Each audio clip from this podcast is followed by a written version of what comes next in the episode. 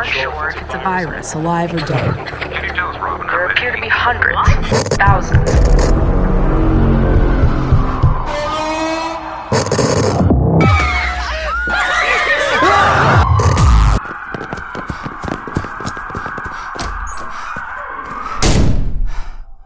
They're here. Lock the door. Get something in front of it. Don't worry, they're safe. For now, anyway. Need more things against the door. But you know how this plays out.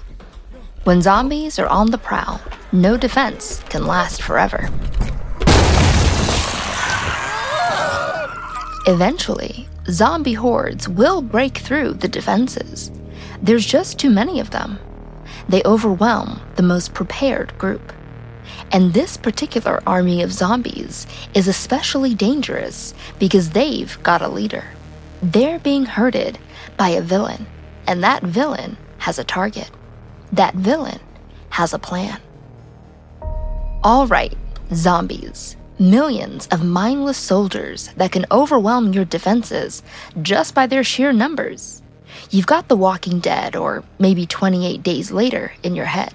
But now, I want you to imagine all those flesh and blood zombies are computers, a botnet of zombified computers. Just like zombies in the movies, these computers don't have free will. They behave as a giant army controlled by a botnet herder who tells them what to do. And what's so scary about a botnet of zombie computers? Imagine that zombie attack you just heard was a botnet of computers overwhelming your website with traffic. A denial of service attack. Or maybe every zombie computer is conspiring in a global spam campaign. There are a hundred different ways you can mobilize a botnet army, and the incredible scale of these botnets really can break down doors. There are literally billions of computers and devices connected to the internet. That's a lot of potential zombies.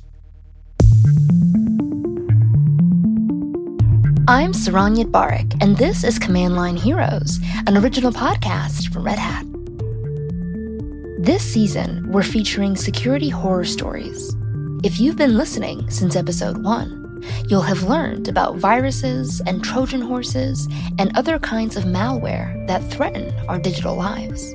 This time, we're facing up to botnets, figuring out what damage they can do and how we can start fighting back before they fled through the gates. It's the fall of 2009, and Kenny just got an email. Looks like it's from a social media platform he uses all the time, one that he trusts and depends on. It has all his family photos. His friends use it to keep in touch. The email says the platform has reset his password for security purposes, and he'll need to take action if he wants to get into his account. Huh. I, I don't want to get locked out. The email includes an attachment, and it looks like Kenny needs to open that attachment in order to get his new password. Hmm, that's strange. Don't do it, Kenny. Oh, Kenny. So that attachment turned out to be a zip file containing a downloader Trojan. It got to work downloading malware onto his computer, and without Kenny ever realizing it, his computer became a zombie. It was now part of a botnet called Bredo Lab. And I know you're thinking, I wouldn't have been like Kenny. I wouldn't make that mistake. But here's the thing in 2009, 30 million computers joined that same botnet. Bredo Lab was huge, and it was ready to do some damage. What we had seen is an uptick of messages being reported as spam. Jamie Tomasello is the head of security programs and security governance, risk, and compliance at Gusto. They're a payroll and HR management company. She remembers the Bredo Lab moment as a point in history, 2009, when social media platforms were starting to get pared down, leaving room for just a few mega companies. We were seeing a transition from some social networks that were really popular to now the one that is predominantly used and that we're all familiar with. A consequence of that was if you could design a Trojan that fooled people into thinking you were part of that one trusted company, you could get yourself a lot of zombies all at once. That's what the creator of Bredo Lab was counting on. Security pros like Tomasello quickly realized that people like Kenny were being dragged into the botnet. Their computers were getting zombified. So the hacker's message was marked as spam. And yet, The interesting part here is how many people actually, once we started marking this message as spam, the number of people that went into their spam box or their junk folder, that point in time, 8%, and pulled it out because they thought it was legitimate. 8% of users were falling victim to Bredo Lab even after the message went to their spam folders.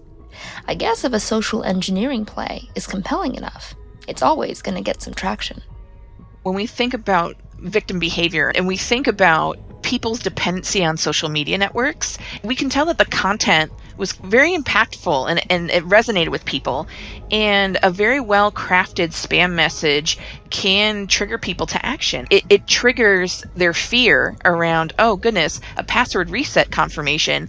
I need to take action. I, I need to be able to log into my social network. I need to connect with this person. I need to see these pictures. It is, I need to stay connected. This trigger was so powerful.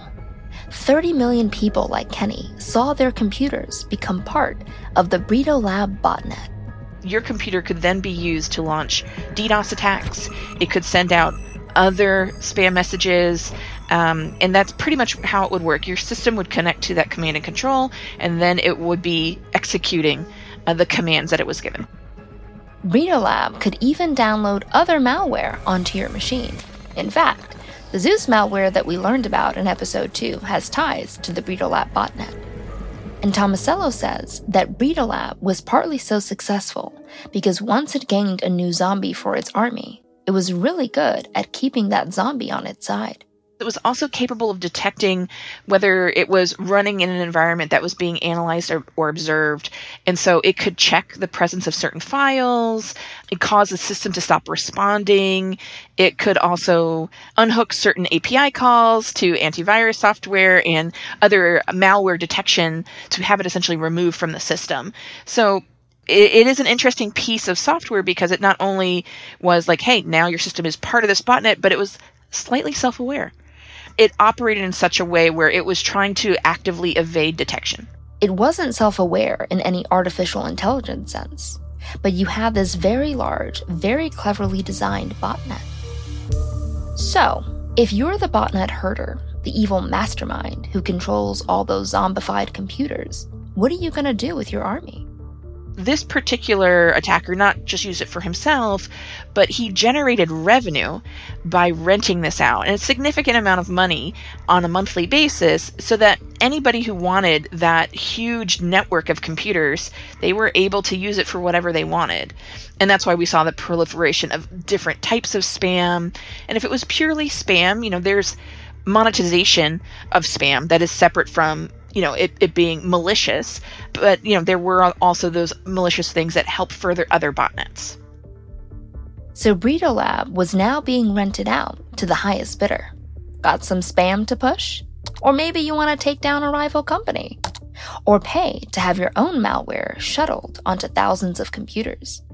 Bredo Lab was offering up 30 million accomplices who would do your bidding. It was a lucrative business, the guy in charge was making about 125,000 US dollars every month just by renting out his botnet. It was a pretty sweet deal while it lasted. Fast forward to 2010, where the Dutch law enforcement seized 143 servers, three command and control systems. Those would be the systems that were actually sending the execution commands to the zombies within the botnet one database server and several management servers. And they were able to get those at a colocation facility. And they found out that it was tied back to an individual called Georgy Avanesov, a 27 year old Russian. He created Bredo Lab in the spring of 2009 and was arrested one year later. He ended up being in prison for four years because of this activity. But here's something quite disturbing even behind bars, with all his servers seized. Even after removing the command and control systems, the botnet was still alive. The botnet was still active because we had all of these victims who were still infected. Security professionals sent messages to infected users encouraging them to get fixed. But infected computers may still be around to this day, and the Bredo Lab code itself was soon picked up by others. Capture the botnet herder, take down the guy in charge, and you still haven't stopped the zombies themselves. Researchers discovered that a Bredo Lab command and control server in Russia remained active even after the bust involving Avanesov, the idea of botnets also hasn't been stopped.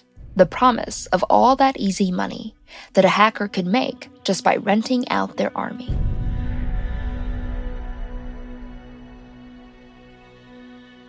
If you had an infected machine, it would receive commands from a command and control system, and it would do essentially whatever it was told to do.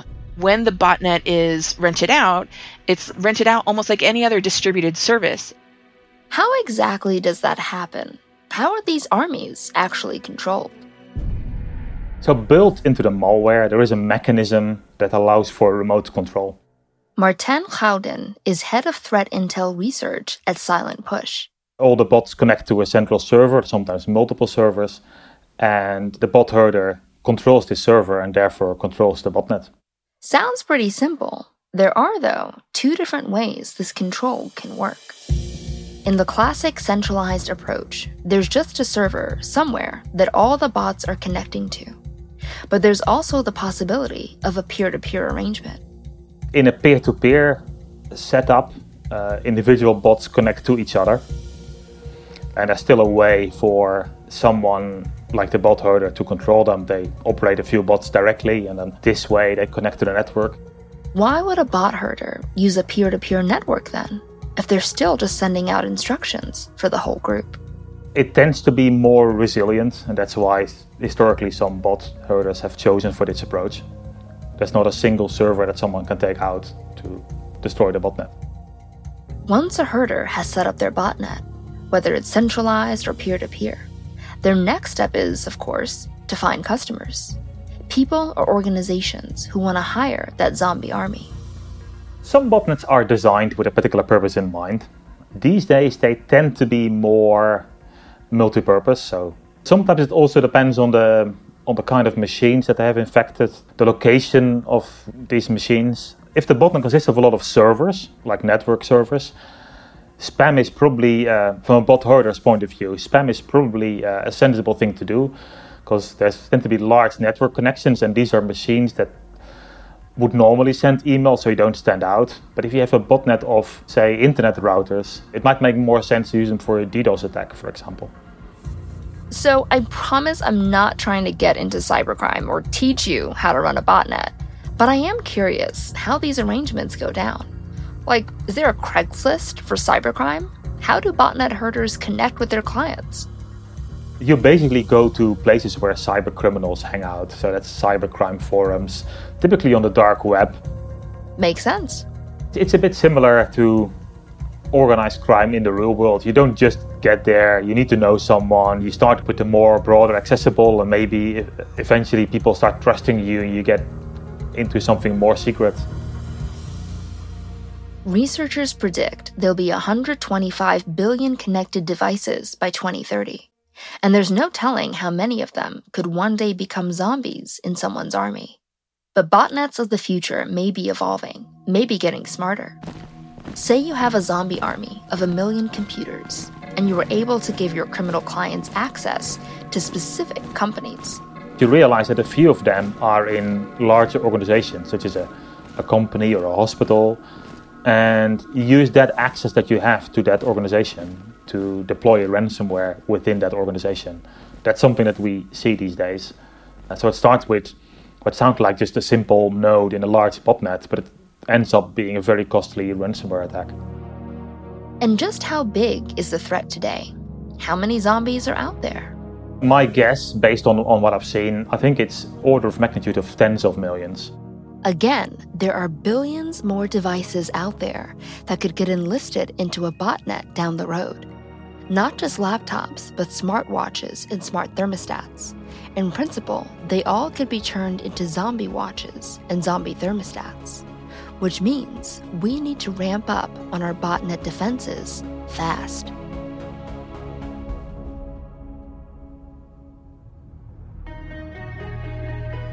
There are basic digital hygiene steps that make it less likely you'll become part of a botnet.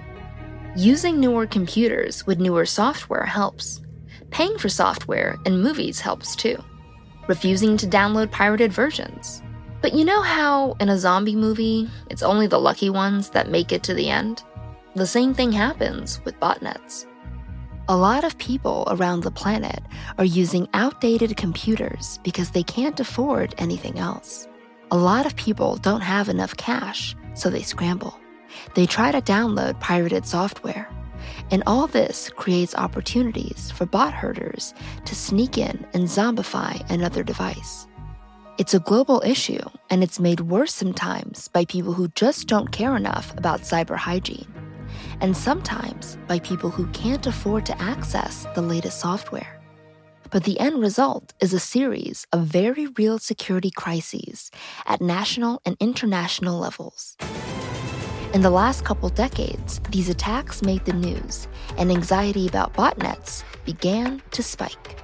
In 2007, the Storm botnet assembled tens of millions of computers that were parceled off and sold as ready to use spam armies and also phishing attacks against banks. Next year, in 2008, the Kraken botnet arrived, twice as big as Storm. It used social engineering, just like that password reset trick that Bredo Lab used, to infect 50 of the Fortune 500 companies. Also in 2008, the Conficker worm snuck onto millions of computers that were missing a basic security patch, including many government computers, allowing hackers to amass a botnet that the New York Times called a black market supercomputer. Aside from some obvious uses like spam and DDoS attacks, botnets were getting used to download malware onto all the zombies. Or they could be marshaled for click fraud, where the whole botnet clicks on certain posts to artificially inflate them. The bad guys can get as creative as they want, so eventually, authorities took action.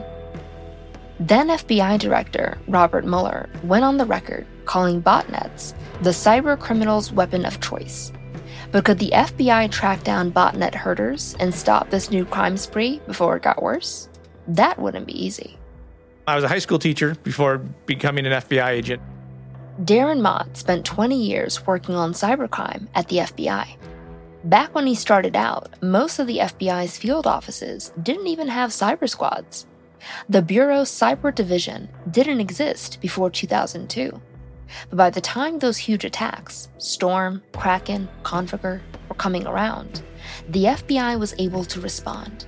In 2007, they started something called Operation Bot Roast, their biggest effort to hunt down the bot herders and end their game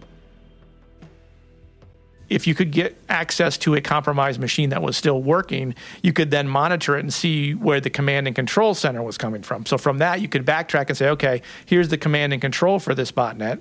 Where's that located? Hunting down botnet herders requires international cooperation, not an easy task, especially in cases where countries don't have treaties. In most cases, a lot of the command and control was not in the United States. So we had to get assistance from foreign partners. And at the time, the best foreign partner we really had were the, were the Dutch. That's because a lot of criminals were using Dutch infrastructure. Maybe they'd have gone elsewhere, though, if they knew how easy it is to get wiretaps in the Netherlands. Much simpler than it is in the States. The Dutch don't have those restrictions. It's a lot easier for them to say, okay, we're going to go monitor that machine right there.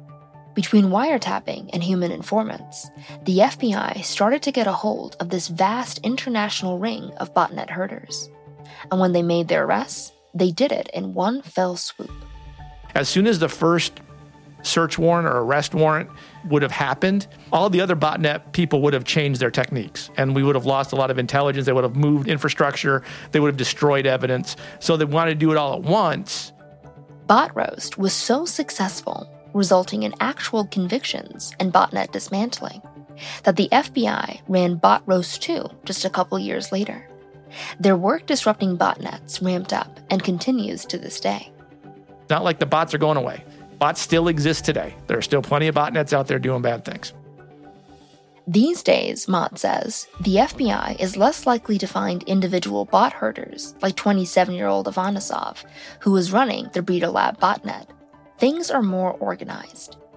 Do you have individual bot herders? Still, I'm sure you do. Not looking for those, looking for those organized criminal enterprises, largely coming out of Eastern Europe. So the goal is to to get as high as like any other investigation. How high up the chain can you get? And those higher ups are getting better and better at hiding. It's harder now than it was 15 years ago simply because their operational security has gotten better. So they, you know, on the dark web they can communicate and they can sell. I'm sure there's botnet as a service. You can you can buy on the dark web. There's communication platforms where they communicate about all this stuff. Internet service providers, ISPs, at this point have a relatively easy time identifying botnets. They're going to notice some crazy changes in traffic. They can recognize the botnet signatures, but that doesn't cut off the serpent's head. If you can find the leaders, they're the ones benefiting the most from this, doing the most damage, and they're the ones you want to get. So the biggest challenge is, is attribution, trying to uh, give attribution to who's doing it, especially now with encrypted communications, trying to get into these channels to talk. The encrypted traffic they use to do their command and control makes it very hard. Something we've discovered this season is that cybercriminals and security teams are in a kind of arms race. Everyone is trying to up their encryption, up their decryption, make use of bleeding edge technology to outmaneuver each other. Because in the cyber world, you, you kind of have to be creative in what it is you do to infiltrate these groups, to come up with operations, to identify the evidence you need to figure out who's running this botnet. Taking down those command and control servers can feel like a game of whack a mole. You take one down, but the code is still at large, and another variation pops up somewhere else. But you're at least forcing the bot herders to find new infrastructure. You're making it expensive for them to keep running their scam. From Mott's perspective, the FBI and other security forces are in the business of making bot herding more painful. But they know there's no endpoint, no silver bullet. There is good news spam has actually been decreasing in recent years. The battle against botnets has done that much at least. And we each can make a difference in that fight by keeping software up to date or just staying skeptical of dodgy emails and their attachments. Vigilance is the key because each botnet you've heard about in this episode Lab, Storm, Kraken they're all just sets of code that can always be reanimated or tweaked just enough to slip through the gates. Our job is to remember that every computer, no matter how innocent its user, could become a weapon if we let in a botnet's code. Keeping a simple laptop safe can protect the whole world from the botnet zombie armies that may come marching tomorrow. I'm Saron Yitbarek, and this is Command Line Heroes, an original podcast from Red Hat. Next time on the show, we're learning about another terrifying attack style the machine in the middle, where interlopers get between you and your bank, you and your friend, you and your government. It's eavesdropping on steroids. Until then, keep on coding.